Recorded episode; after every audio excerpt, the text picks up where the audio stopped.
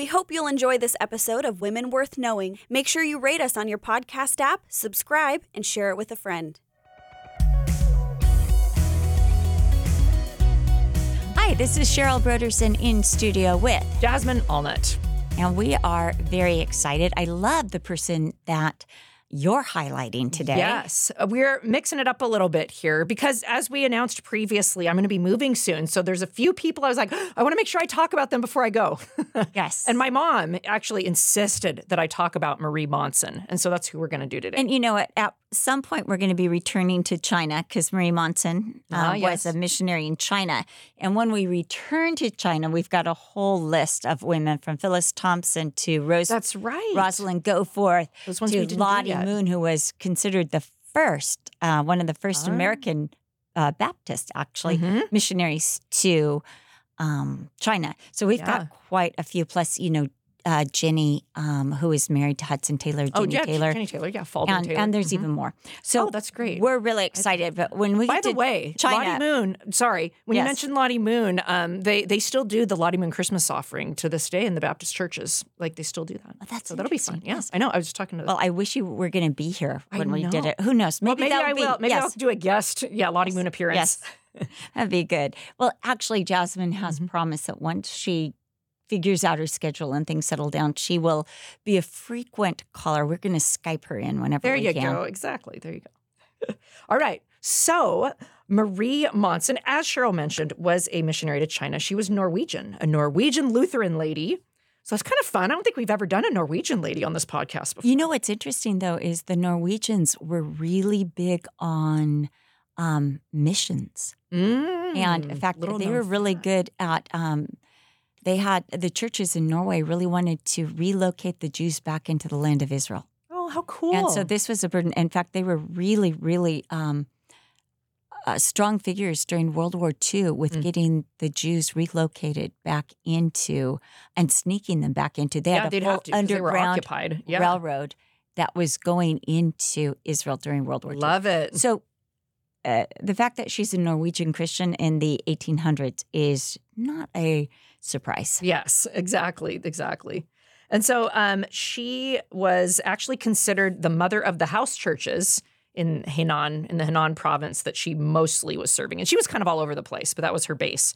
And she was actually a major catalyst in the Shantung revival from 1927 to 1936. So that's pretty remarkable. We'll camp out on that uh, probably in the second episode. Well, actually, maybe a little bit in this one because she was a main uh, key figure in revival in China, even though she was just this modest little woman that nobody knew about. It's pretty cool.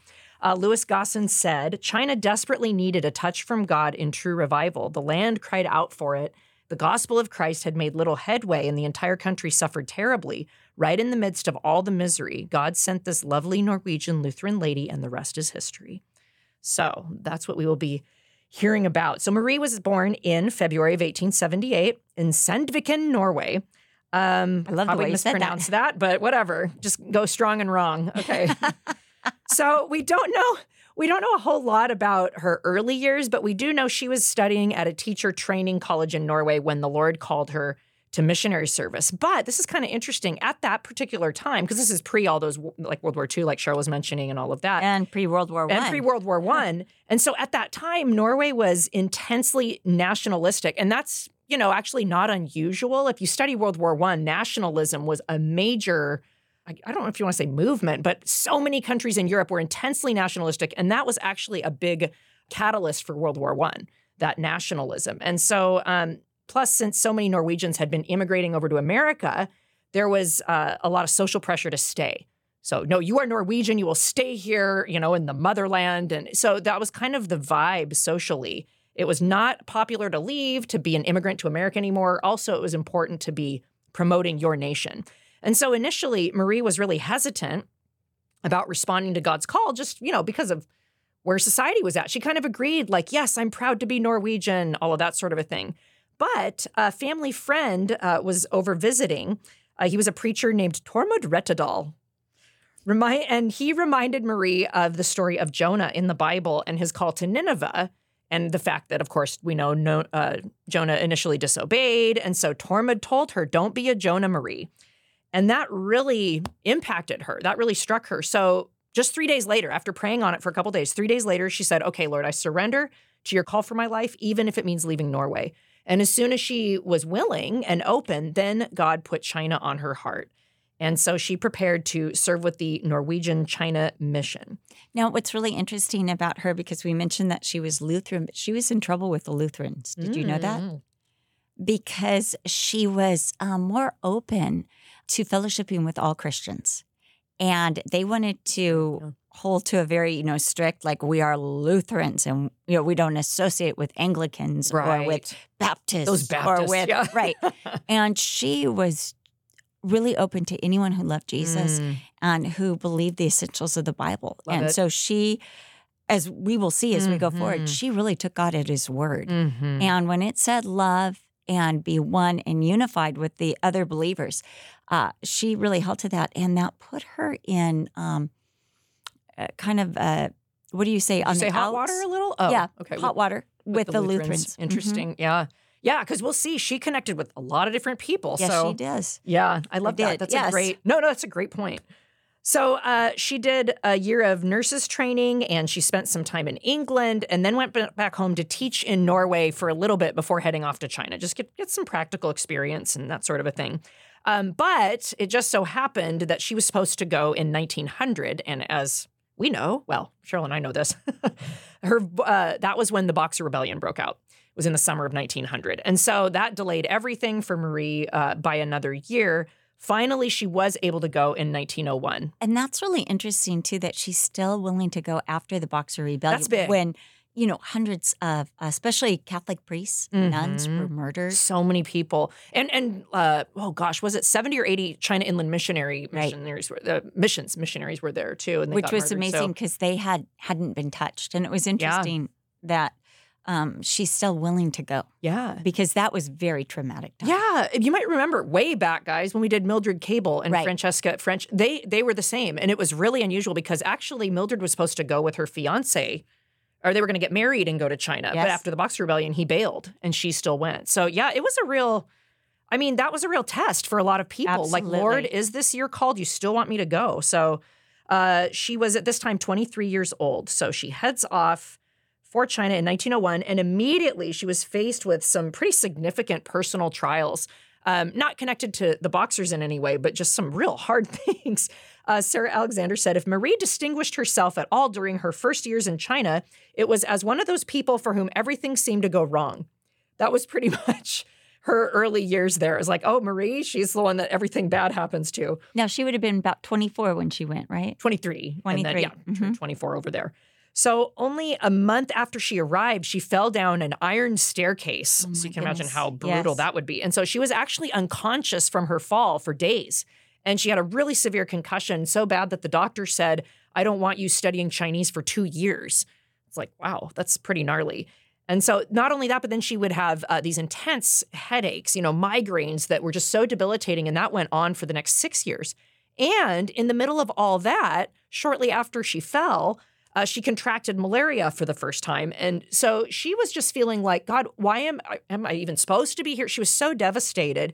And she thought, I'm going to die before I can actually do anything for anyone and anything for the Lord, you know? And so she actually said, My heart rebelled because the thing was incomprehensible. And so she was just so almost not mad at the Lord, but just like, no, I, I you know, I have things I need to do.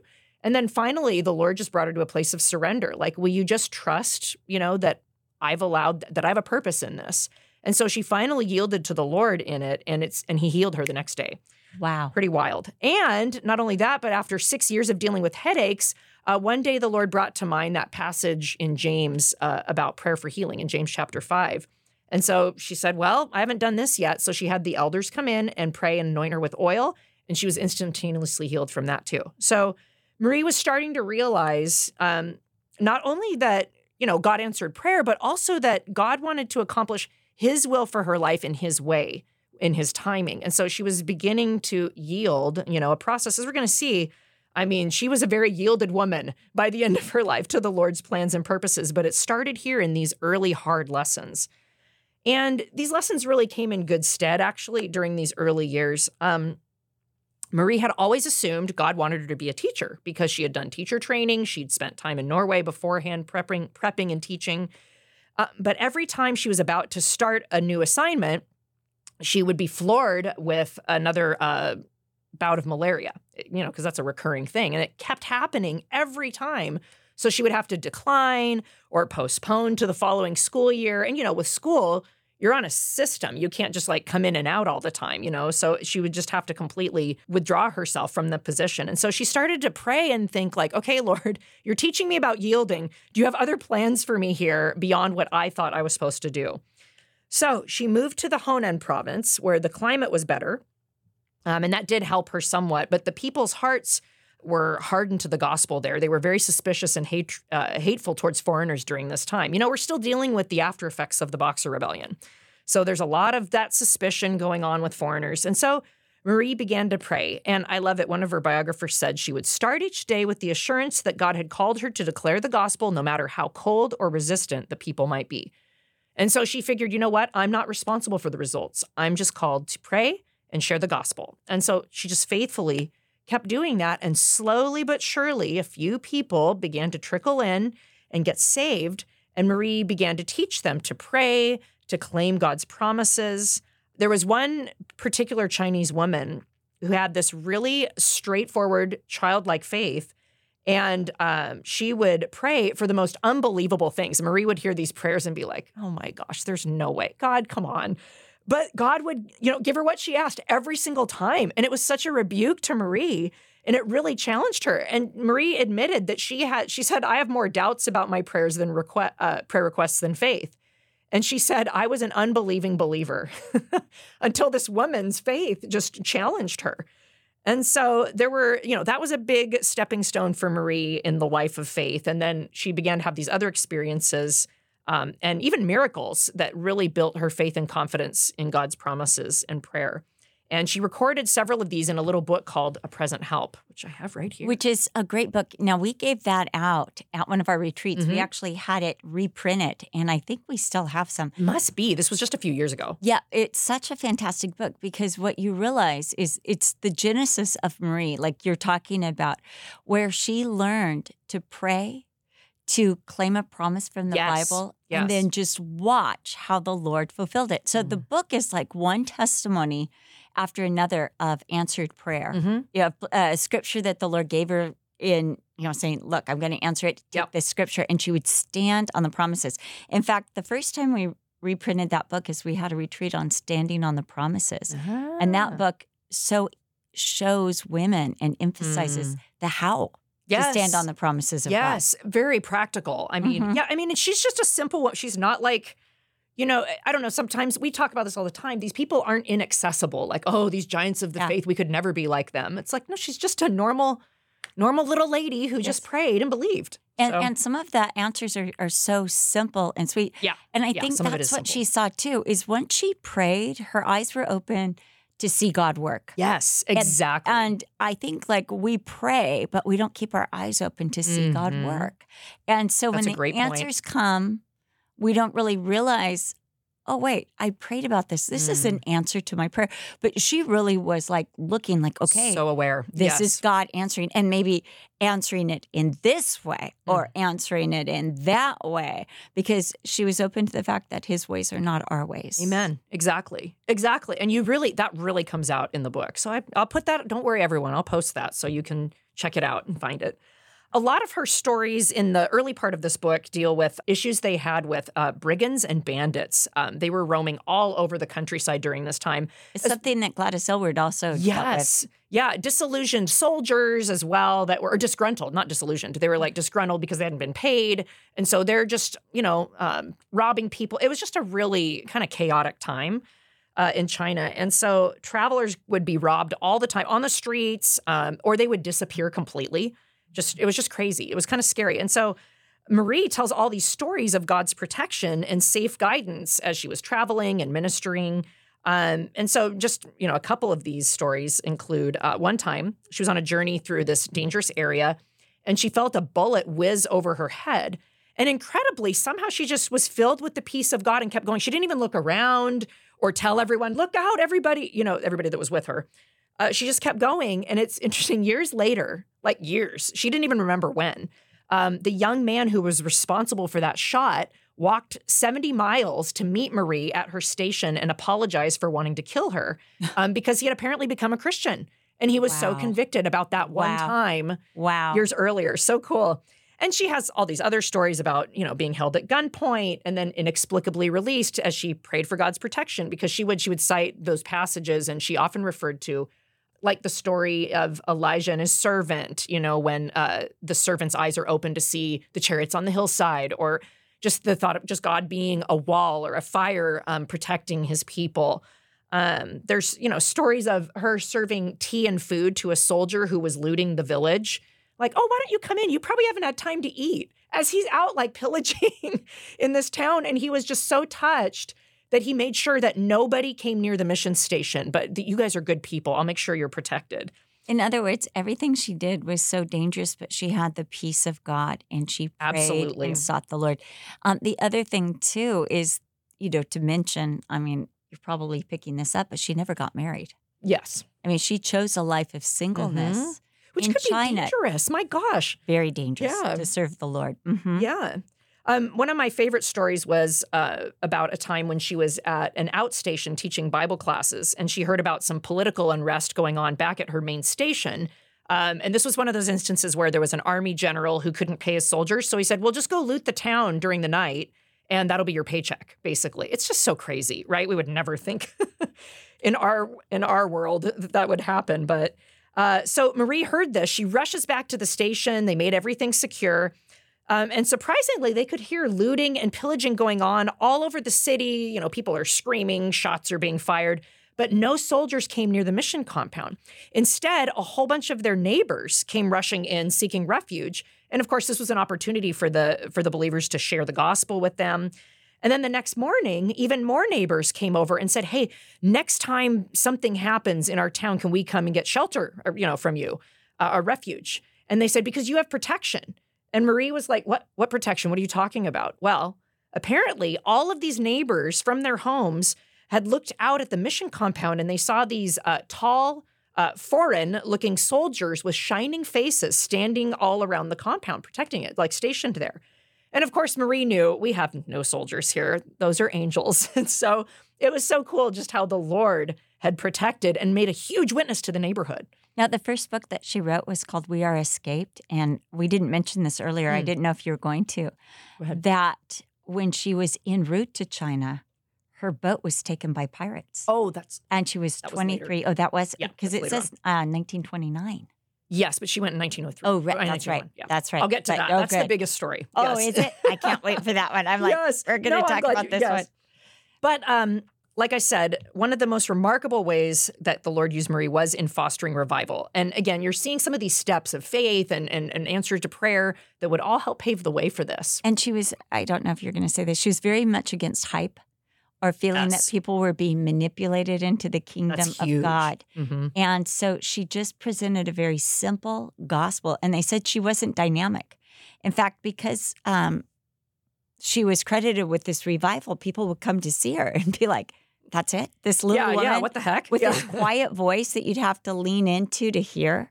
hmm I love that about her. Yeah, no, definitely. And we're going to see that. There's even testimonies of people talking about how, you know, just, yeah, how. Unimpressive. Yes, so unassuming, unimpressive, right. unassuming she was. So what happened was the first little glimpse of this was actually in 1907 because a revival broke out in Korea and Marie heard about this. And she was so inspired that she prayed that God would provide for her to travel to Korea to catch that spirit of revival. But the Lord said to her instead, what you want through that journey, you may be given here where you are in answer to prayer. Mm. Like, Marie, you don't have to go to Korea to Mm. catch something. I'm going to do it here. I love that. And so, with that word, she resolved to pray until revival came to her life and ministry there. Um, but it's interesting because she said the first time that she purposed to start specifically praying for revival, okay, I'm going to do it. Uh, she said she went to go to her little her little corner to pray, and suddenly she had this sensation of like a, a boa constrictor strangling her. And so she just began to speak the name of Jesus until finally she was loosed or freed. And in that moment, she realized, wow, this is serious business. It really caused her to realize how serious prayer is.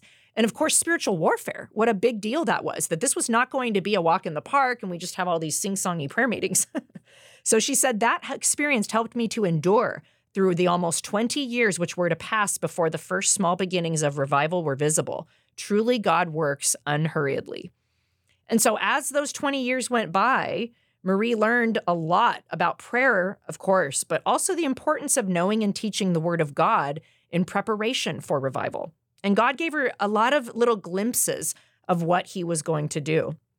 Um, one day, she was at a particularly powerful prayer meeting with other missionaries, I believe, or Chinese believers. I'm not sure who was there, but uh, everybody who was present really felt that the Lord had been with them and that He was going to answer. What he's like, man, the Lord is going to work through this prayer meeting. Marie actually called it the greatest day of her missionary life. Mm. So this was just a you know one of those moments um, that she would always look back on, kind of hang her hat on, like, okay, Lord, you are doing a work. And so, con- kind of connected to this, a couple days later, uh, after this amazing prayer meeting, Marie's teaching um, a class to unbelieving Chinese women. And they were actually talking about infanticide, and that was mm. a big problem there, mm-hmm. as many people probably know. Um, you know, historically, China has uh, preferred boys. Preferred boys. That's a nice way of saying it. Exactly. And so they would practice infanticide or abortion to get rid of the girls, or even selling their little girls. Yes, or that too. Exactly. And so all of a sudden, you know, she's just teaching. And again, remember, these women are not believers. These women started confessing how many of their babies, how many of their baby girls they had killed. Oh my goodness. I know. And Maria's just in shock. I mean, not only because, you know, of the numbers of girls that had been murdered, but also the fact that these women were willing to confess this. I mean, that was unheard of in Chinese culture. You know, um, it's honor shame. Honor shame, exactly. And so they're not going to want to talk about you know, these skeletons in the closet, these things they've done, you know, that they're so embarrassed by. It was so unusual. In fact, after the class, the women lined up to basically talk to Marie and just tell them, basically, and burden themselves to confess of all of these yes. things they had done. And Marie was speechless. And so she actually wrote of one lady who came and told her. She said, There was hardly time to pray. I only sighed to the Lord out of deep anguish and a God given compassion for this woman who had grown up in heathendom. When she finished her confess- confession, she rose, and I saw eternal life and light shining in her eyes and the peace of God radiating from the face wow. that had looked so weary and worn before. She was saved without human help. And so I love that. And that kind of goes to your point, and well, it'll keep coming up about how unassuming Marie was and how she didn't want this to ever be about her and she didn't want it to be some sensational, weird thing.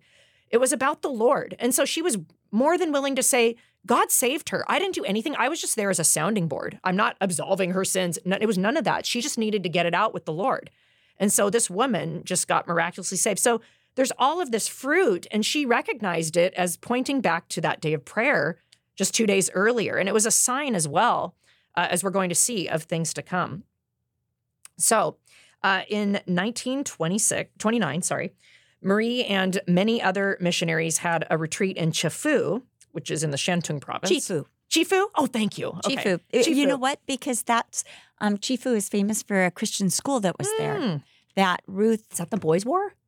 In the Boys' War, okay. yes. But it's also um, Ruth Graham, uh, Ruth Bell Graham went to school at Chifu. Oh my gosh. So a lot of the missionary kids went to school at Chifu. Oh, I think Isobel Kuhn's kids went there too. Probably. So, so. okay. Yes. Ooh, fun. All right. Fun, fun fact. About yes. That. Yes. I knew that was familiar, but I forgot yeah. why. okay. So Chifu, uh, they went to a retreat there. Uh, well, it was actually because of political unrest. They just said, "Why don't all the missionaries come to Chifu? It's safe here." And, and that's why they had the children's break. school there. Yeah, there exactly. Um, but you know, it's neat because even though it seemed like they all were just trying to get out of a you know a, a politically volatile situation, it actually seemed like it was orchestrated by the Lord because all of these missionaries they gather together, and a bunch of Chinese Christians were there as well.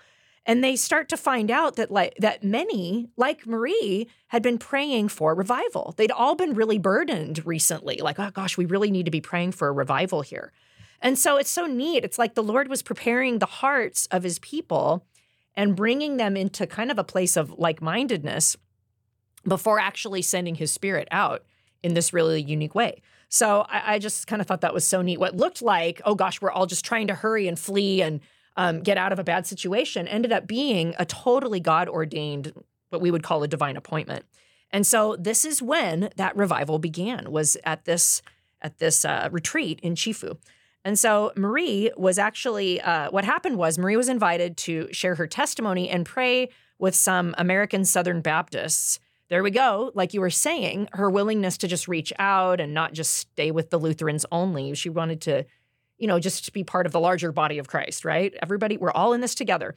And so she was asked to come and just uh, share with these American Southern Baptists for, and specifically what they were gathering for was to pray for uh, a fellow missionary's eyesight um, to be healed.